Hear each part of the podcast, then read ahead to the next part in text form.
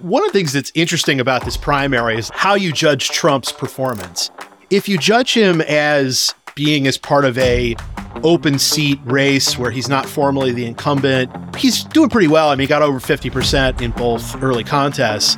But then if you look at him and say, well, he's effectively an incumbent, he's going for his third straight Republican nomination, then actually getting a little over 50% maybe isn't that impressive, or certainly not compared to what he even did in 2020 as an incumbent. And so I, I sort of struggle as to how to think about how well he's doing because depending on how you approach the question, you could answer a lot differently.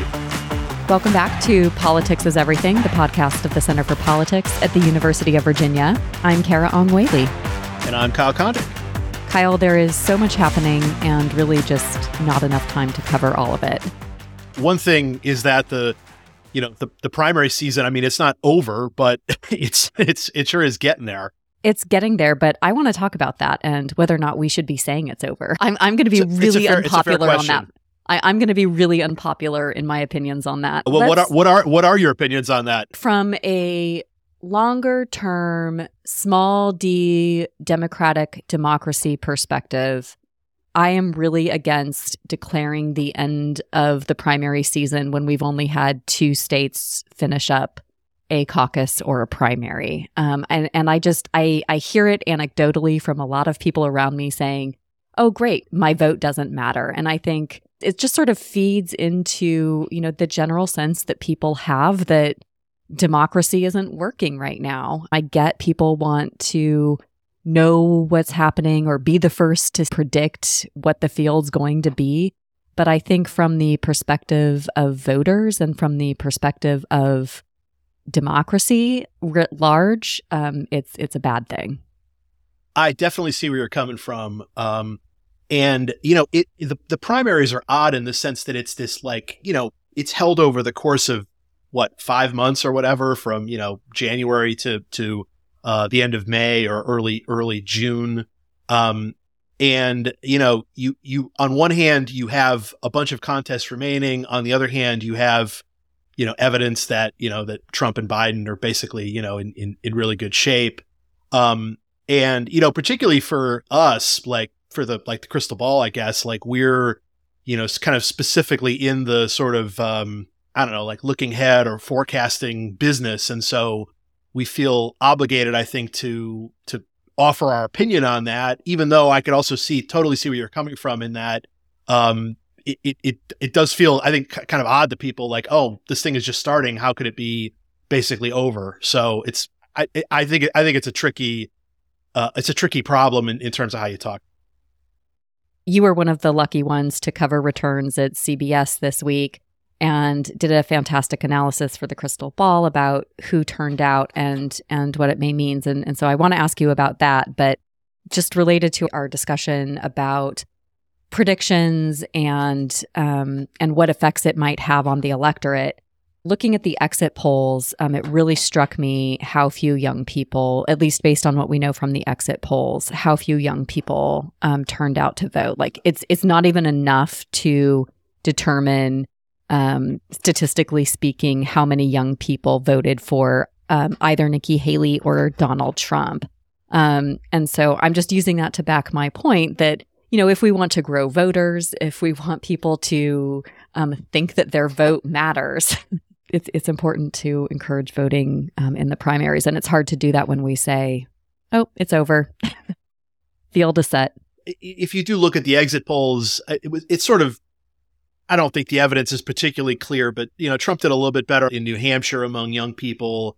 Um, uh, you know Biden's problems are uh, are are you know th- th- they're concentrated among young people, and I think you saw that probably more in the 2020 primary where you had you know it was a it was an open seat contest and there was uh, more comp- more competition, but you know part of it is I think that maybe the the choices are not necessarily appealing, although in any sort of lower turnout in, environment and and it- everything is lower turnout compared to a you know to a, a, a presidential general election. Um, you're just going to see young people making up a smaller portion of the electorate, and I, I agree with you. I agree with you. That's unfortunate. Um, and you know, I think it just speaks some of the some of the turnout challenges we have in uh, American politics again, because um, you know, older folks just turn out more. And, you know, there are a variety of different reasons for that, but you, would kind of wish for participation to be uh, higher across the board. Well, let's talk a little bit more about your fantastic analysis about New Hampshire. Um, we do know there was record high turnout in the primary in New Hampshire, which is, uh, you know, one of the first contrasts to the historic low turnout in the Iowa caucus. And turnout in Iowa may have been due to multiple factors, including that it's a caucus and not a primary, and also the record low temperatures there. But what do we know about who turned out in New Hampshire and what that might mean moving forward? New Hampshire is a, um, in terms of the, on the Republican side, uh, uh, you know, it's a more moderate electorate than you'll generally see um, in m- many of the other Republican primaries. It was it was roughly like one third moderate slash liberal according to the uh, exit poll, um, and then it was two thirds conservative. And you know, Nikki Haley's problem was that she did very well amongst the the the moderate group. Um, but you know, Donald Trump got seventy percent of the two thirds of the electorate that called itself conservative. And as you look ahead, um, you know, t- most of the you know the the upcoming contests, including South Carolina, and then also some of the Super Tuesday states. You know, the the, the, the share of voters who call themselves moderate is probably going to be more around like twenty percent or one out of five, as opposed to one out of three, which it was in um in in New Hampshire. And so, you know, I guess that's part of the the impetus for why people, you know, don't see Haley as having much of a chance to beat Trump is that um, this was a state that was pretty well suited to her electorate, and she still, you know, finished 11 points behind. So, one of the things that struck me in looking at a couple of different exit polls from New Hampshire was that Trump did very well among people who had made their decision to vote a month ago or even further back. And Haley did much better uh, and won the majority of votes for people who had just recently made a decision about how to vote. I wonder if you had any thoughts on on that. Um, I, to me, it seems it's probably indicative of more independents and moderates getting in and deciding to vote in New Hampshire. But do you have any any thoughts on yeah, that? Yeah. So yeah, yeah, I've got the specific numbers right on my screen here. So um, 60% said they decided uh, prior to last month, and, and, Trump won that group 70 to 28 in the exit poll. And then um, of the, you know, 60%, or I'm sorry, 40% combined who, who, uh, who, who made their decision, you know, within the last month or, or even more recently than that, you know, Haley does much better. Part of it was probably that you know, there were lots of people who knew they weren't going to vote for Trump, but maybe they didn't know who their option was going to be. And and the the roster of candidates actually you know, it's changed over the course of the last few weeks. You know, you had Ron DeSantis drop out. You had Chris Christie, who for a time was getting, you know, double digits in New Hampshire. He dropped out too.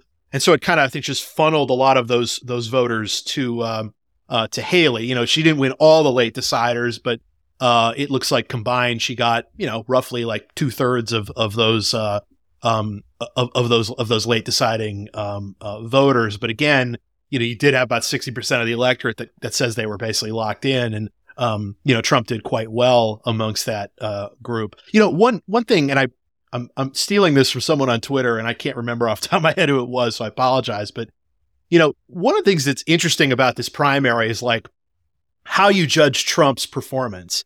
If you judge him as being as part of a open seat race where he's not formally the incumbent, he's doing pretty well. I mean, he got over 50% in both early contests.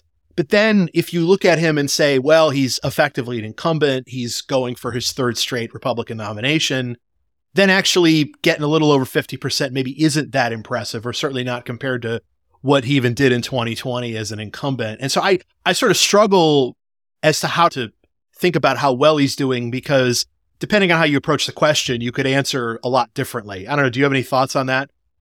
I think that's that's a right analysis actually to think of him more as an incumbent.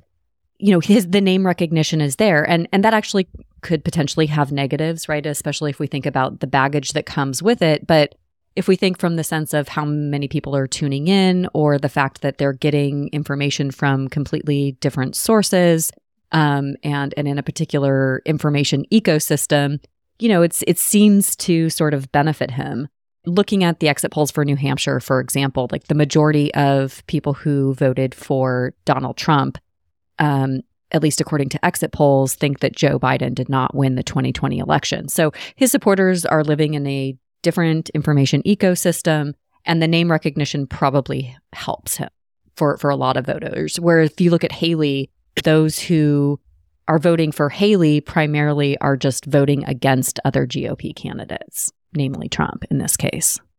Trump has run kind of a defensive campaign too, in that, you know, he did not engage in the debates. Um, you know, he was, he basically ran as someone who had a lead and w- is protecting it. And I, I mean, I think that's been, um, uh, relatively successful, although, you know, again, there's a, the choice, the choice of a campaign, which was logical to, you know, not participate in the debates and all that.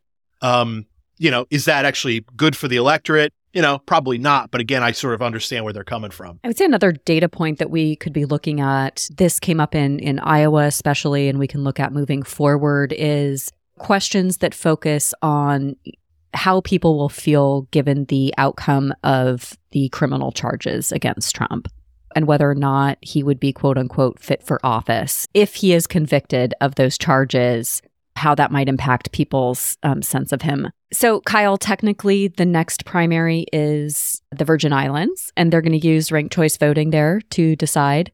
But more, more broadly speaking, the next primary will be in South Carolina, which is Nikki Haley's home state. What are you thinking about as we move into South Carolina and then on to Super Tuesday? It's also worth noting Nevada too, although I'm, I think most people are ignoring Nevada because Haley and Trump are actually not on the same ballot. There's like a primary that is a state run primary that's going to be the Democratic process or the Democratic Party process, but not the Republican one. Haley's on the ballot there. Trump isn't. It doesn't award, award any delegates. Um, and then the two days later, there's a, a, caucus in Nevada where Haley's not on the ballot, but Trump is. So Trump should win basically all the delegates, as I as I understand it, because I think the others on the ballot are uh, candidates who, who have dropped out. But yeah, everyone's looking ahead to South Carolina. There's a big month long gap between New Hampshire and South Carolina. Um, we haven't had any recent polling there. Uh, uh, really, of, of, since January 1st, I think Emerson's the only um, uh, the only kind of nonpartisan poll there. That the Trump Trump's uh, um, allies of Trump have put out some polls there showing him doing well there. The Emerson poll showed Trump doing well there too. You know, my guess is is that when we start getting nonpartisan polling of South Carolina, that Trump is going to be doing pretty well because uh, the electorate there is is kind of less less moderate, more religious than New Hampshire. It's kind of more like Iowa in that way. And then this is where Haley is going to have to make a decision. You know, does she forge ahead um, and try to dramatically change the numbers in South Carolina over the next several weeks, uh, or does she maybe rethink being in the race altogether? Because no one wants to lose their home state and potentially lose it by a lot. And that's what Haley could potentially be looking at. Again, assuming the polls shake out the way that I think they probably will. Maybe we get some surprise when we start getting the numbers, but but I think that's a reasonable expectation. So, one of the things I've been thinking about is that it still makes sense for her to stay in at least past Super Tuesday, especially because we don't know what is going to happen in the criminal trials against Donald Trump. Do you think that makes sense for her in the campaign? if she has the resources and the willingness to do it, that's, that's totally within her right to, to, to stay in. And, you know, maybe she could, uh, there are a handful of, uh, or a couple of states like Massachusetts and Vermont coming up on Super Tuesday that have electorates that are kind of similar to New Hampshire. And, it, you know, it's, it's, I don't think it's inconceivable that she could win one of those states. And then, you know, you're, you're sort of staying in the race to essentially be the fallback candidate. Although if Trump were somehow forced from the race, um, you know, Trump still would have accumulated a lot of delegates early on in the process. And so maybe if you have like a contested convention or something, you know, maybe those candidates or those delegates would want to go to someone who wasn't Haley, um, because there's, you know, there, there's clearly a movement within the party to try to push her out. You get to a certain point in the process and like, if the voters are affirming these candidates, it's really then up to those candidates themselves as to whether they drop out or not, really not up to anyone else uh, you know, we're going to get to mid March where both the Republicans and the Democrats will have allocated, um, you know, a majority of their delegates. Um, the the Democratic side is is proportional, although you know Biden's op- opponents may not be able to even hit the 15% threshold in um, in these various states. If New Hampshire had awarded delegates, Dean Phillips would have crossed that, but New Hampshire was you know was not is not awarding delegates um, based on that primary and you know Biden got mid 60s there as a as a write-in. Um, And part of the appeal for Haley maybe is, hey, she could be the fallback candidate if something happens to Trump. But the the bad blood she might be generating within within the party might prompt the party to sort of look elsewhere if, in fact, Trump doesn't make it to the convention for reasons outside of the actual primary process. We're going to switch gears a little bit and talk about another new analysis out on the crystal ball. Um, this week, Louisiana Governor Jeff Landry signed a bill into law that creates a new congressional map featuring two majority black districts. This ends a nearly two year saga over adequate black representation in the state. And the crystal ball house ratings have been changed from safe Republican to safe Democratic for Louisiana 6.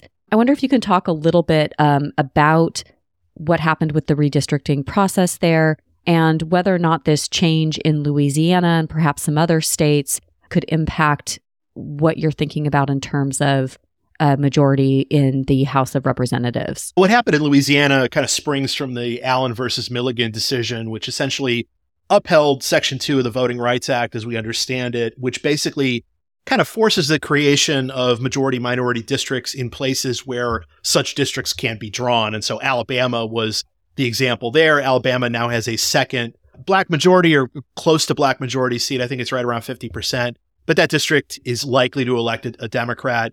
And then Louisiana had similar uh, um, had, had had a similar case going on and uh, based on Allen versus Milligan, uh, court ordered Louisiana to, to draw a new district. And what ended up happening was that um, Louisiana Republicans decided to draw, frankly, like a fairly ugly, just visually uh, racial gerrymander that goes basically from like Baton Rouge all the way up to Shreveport. And there have been certain other iterations of that kind of district in the past that actually have been struck down because they're kind of so obvious and egregiously a racial gerrymander, there, there was a way you could have drawn the district to essentially be to still be black majority and also frankly to be more a little more competitive um that that would have satisfied the lawsuit. But what ended up happening is that you know Jeff Landry basically wanted to go after Garrett Graves as the the guy the Republican who would be on the on the outside looking in um, when the new map came down as opposed to uh, Julia Letlow who's another member who um, uh, replaced her deceased hu- husband in the house a couple, couple years ago. Um, so uh, they they drew the district in this this particular way. Um, it looks like uh, State Senator Cleo Fields, who held a racially gerrymandered uh, Louisiana district uh, three decades ago in the 90s. Um, he, this may be his return ticket to the House after a very long uh, absence from the, the U.S. House. Um, curious to see if the district maybe gets uh, if there's some sort of legal action there, maybe Graves decides to uh, see if he can get it unwound as a way to try to, you know save himself. Uh, but for the time being, retreating this map is done for 2024. And as you mentioned, it goes from safe Republican all the way to safe Democratic. The kind of redistricting scorecard right now is that Republicans in North Carolina drew a new gerrymander that should get them at least three new seats, maybe four. And Democrats benefited from a new map in Alabama that should get them an extra seat and a new map in Louisiana that should get them a new seat. So you could look at it now and say, well, Republicans are up a seat in redistricting based on North Carolina. Um, but we still have uh, New York State outstanding where Democrats are hoping that eventually they end up getting a better map than the one that's currently in place. Uh, and so it may be that in the you know 2023 2024 redistricting scorecard maybe democrats eventually come up ahead but uh, come out ahead, but Republicans are slightly ahead now based on the changes we've seen so far. Georgia also has a new map, but it doesn't change the uh, um, the partisan, the expected partisan makeup of that state. So not only is politics everything, it's also very petty. Yes, I mean it is interesting that Republicans in Louisiana could have drawn a map that probably would vote Democratic, but like maybe they could have won it under the right circumstances. But they just decided to to do this instead, and you know, I, I remember when I was in college, like when I was first learning about like district drawing and gerrymandering and whatnot. Um, one of the most, one of the districts that sort of stood out as being the most like crazily drawn or just like looking, you know, very strange when, if you don't know anything about this stuff was in fact that one of those 1990s Louisiana maps, which basically went from Shreveport to Baton Rouge, but it sort of made a Z across the, the border of the state, you know, along the Louisiana Arkansas border um, kind of down the down the Mississippi River and then going to Baton Rouge. And uh, you know, part of the history here is that the Justice Department in the early 1990s, and this was the George H.W. Bush uh, Justice Department, pushed a lot of southern states to to I- increase the number of of uh, um, majority minority districts. In, in in most cases, in the case of the South, those would be majority black districts, which would have the effect of both increasing black representation, but also making surrounding districts whiter and therefore more conservative. And that led to some districts that eventually were later in the decade uh, unwound by um, by a series of court decisions because they basically went too far. And so that you know part of it was that the the creation of these districts they need to be at least somewhat compact. Um, and like so, th- so there's a district in North Carolina um, that was heavily litigated. That was also kind of a you know it sort of zig- zig- zigzagged across the state. Uh, and uh, you know basically like sometimes the boundaries were like a highway as, as wide as a highway in order to connect these sort of disparate black voting blocks. And the courts haven't, you know, they, they, they kind of haven't liked districts like that. And so that does lead to some question about what ultimately happens in Louisiana. But um, it also helps illustrate why I think this like Voting Rights Act jurisprudence can be so confusing in that it's like sometimes the courts will force the drawing of majority minority districts, but they also can't be drawn in such an egregious way that they, you know, there there's kind of squiggly lines across a state. So um, I think for, for you know, e- even I as someone who like I try to pay as much attention to this stuff as possible, um, I still find it to be uh, kind of difficult, and there's always kind of new boundaries and, and new judicial new decisions. And frankly, this Louisiana map could eventually lead to some new jurisprudence too. But again, for the time being, we're, we're counting this is the, what the map's going to be going forward. Well, Kyle, thank you so much as always for your incredible insights and analysis. Thanks, Carah. Hi, podcast listeners. Thank you so much for tuning into this episode of Politics is Everything. Editing and production was done by me, Carah Ong Whaley. You can learn more about the Center for Politics and its work to strengthen democracy on our website at centerforpolitics.org. You can also engage with us on social media at Center Number 4 Politics. We welcome your suggestions and questions for future episodes. Thanks so much for tuning in. Until next time.